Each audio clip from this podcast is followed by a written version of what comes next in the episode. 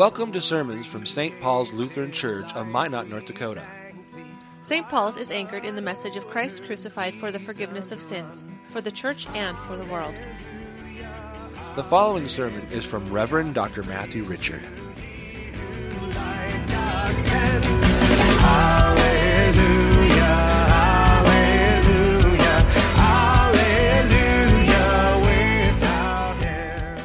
Holy Gospel according to St. John, the 16th chapter.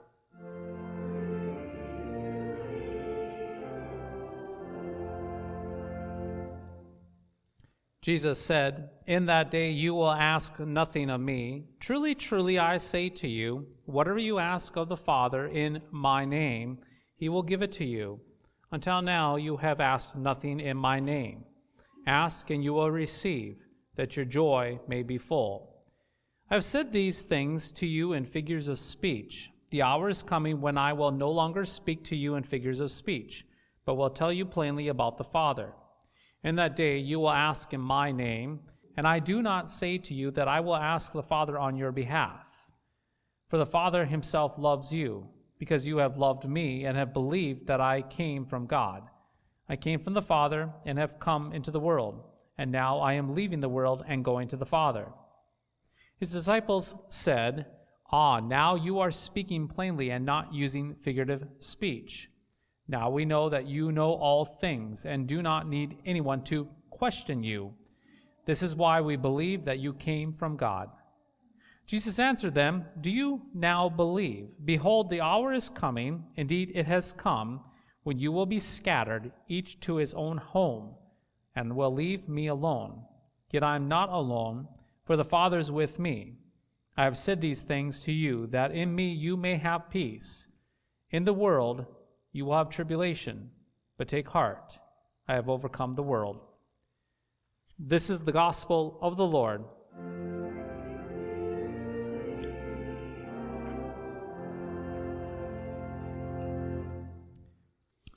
In the name of Jesus, Amen.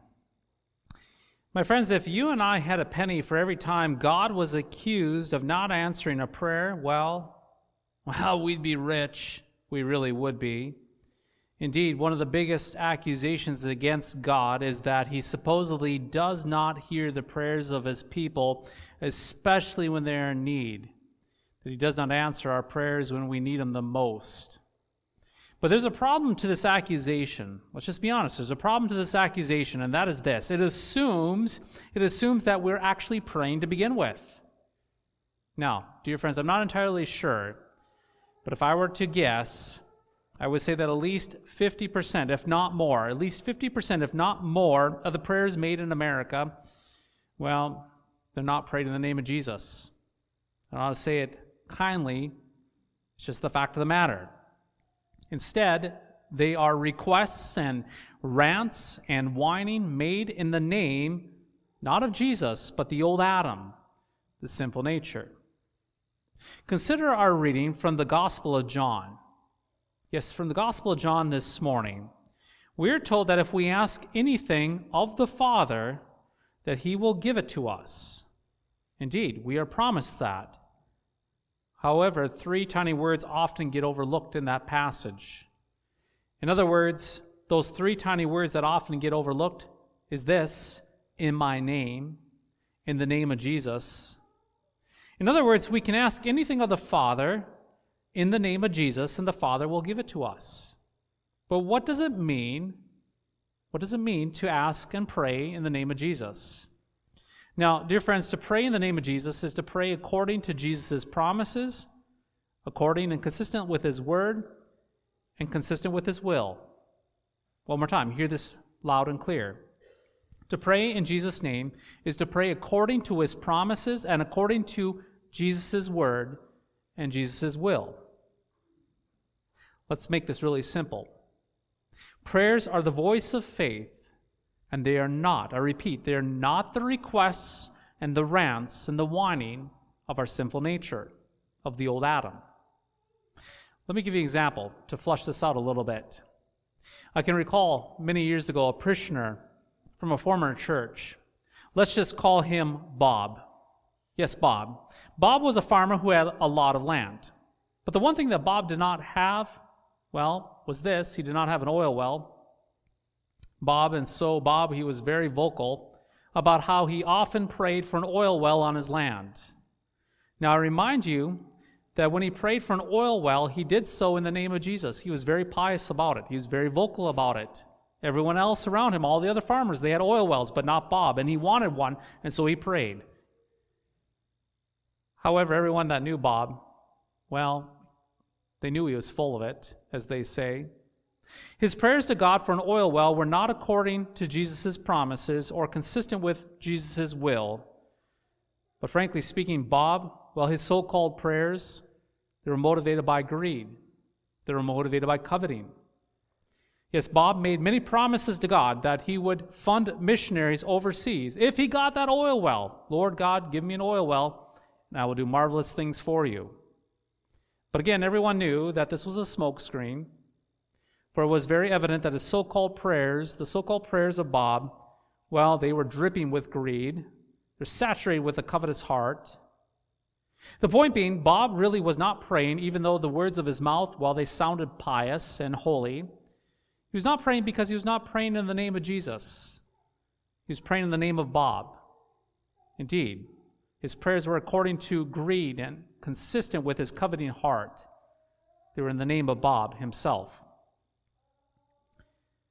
Now, dear friends, the Father indeed hears our prayers, and he even hears the requests and the rants and the wanting of our sinful nature.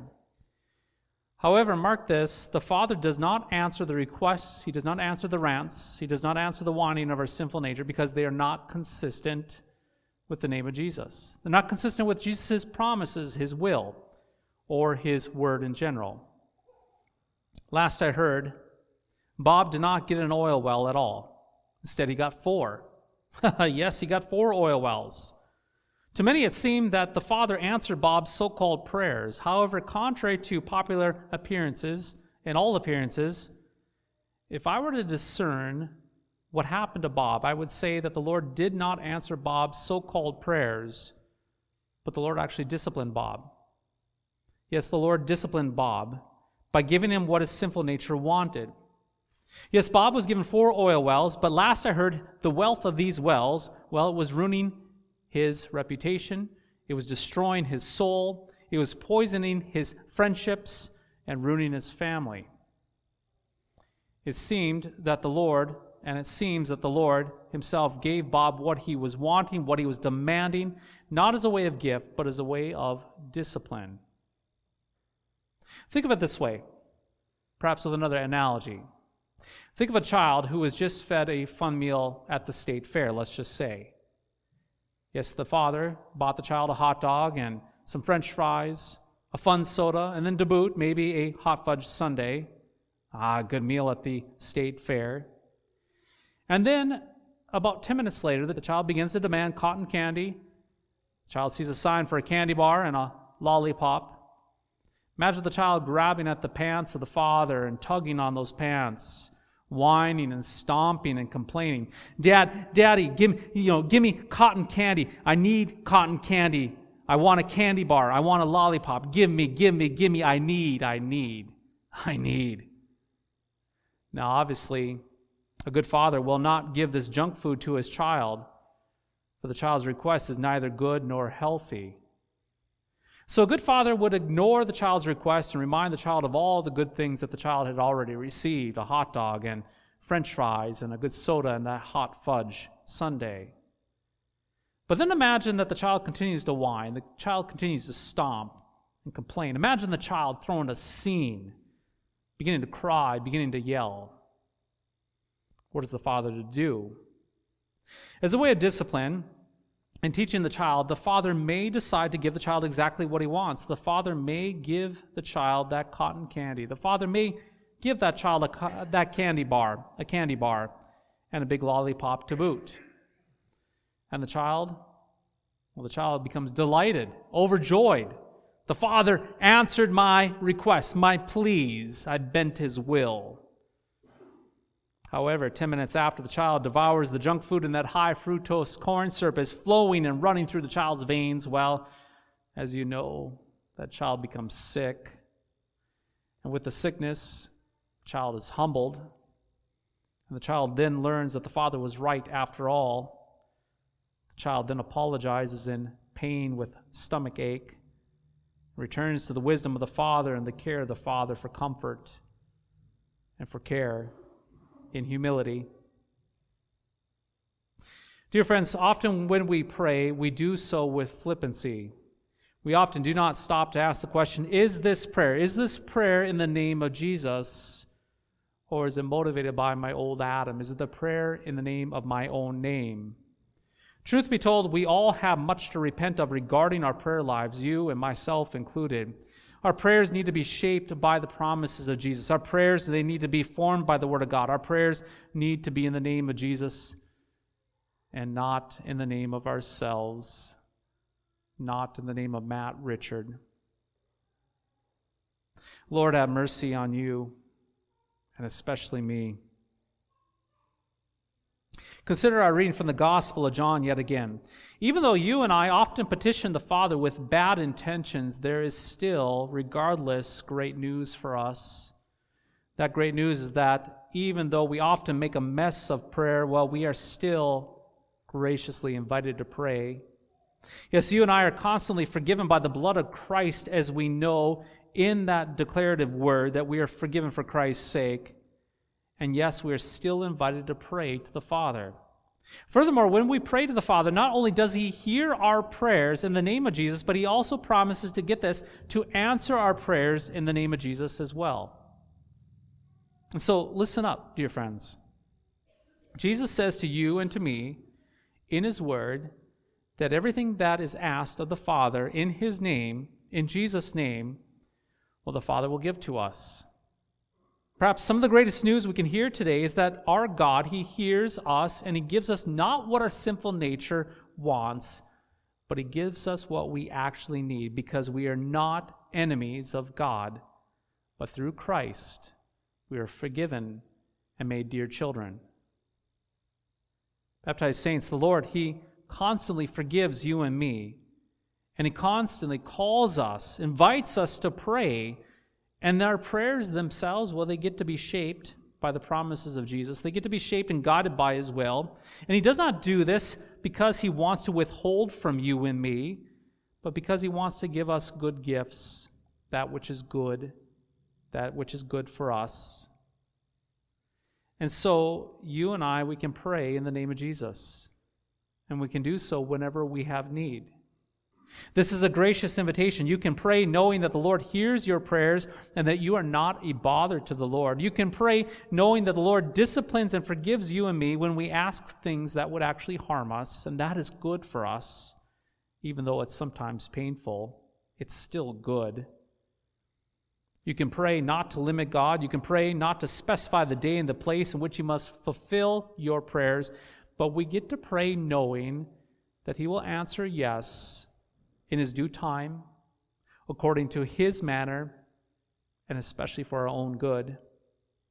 And for the times that you and I pray according to our names, the times when we pray according to our old Adam, which will happen, well, when our prayers are motivated by our sinful nature, well, thankfully the Father will either ignore those pleas or he will discipline us for our good, while constantly forgiving you and me on behalf of Christ, our Redeemer. No matter what the results, it's all the same. He does all that he does for you and for me because he cares for you and for me. And so, baptized saints, pray to the Father not to get him to care for you this morning or to notice you, but instead because he already does care for you. He already does notice you, and he invites you to pray. Your Jesus is proof of that, and the reason why you can pray to begin with in the first place. We pray to the Father, for this is a gift to us. We pray and know with confidence that we belong to Him through the redeeming work of Jesus, and that He will always give us what is best. For He loves you and He cares for you. And again, He invites you to pray in the name of Jesus. Amen.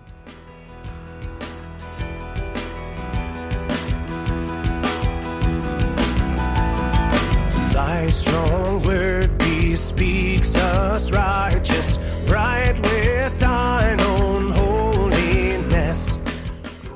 Thank you for listening to today's podcast sermon. You can access a full manuscript of today's sermon from Pastor Matthew Richards' blog at www.pastormattrichard.org or visit St. Paul's website at www.stpaulsminot.org. The Lord bless and keep you.